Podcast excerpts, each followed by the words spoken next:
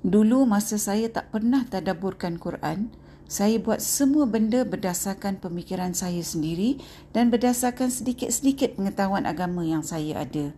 Setelah saya mengenali tadabur Quran, kehidupan saya begitu berubah kerana tadabur Quran tu memberikan banyak petunjuk yang membantu memandu kehidupan dan pemikiran saya pada jalan yang betul. Oleh kerana bermanfaatnya tadabbur Quran ini kepada saya, maka saya panjangkan perkongsian tadabbur Quran ini melalui podcast Tadabbur bersama Dr. H yang mungkin juga bermanfaat kepada orang lain. Jom kita tadabbur.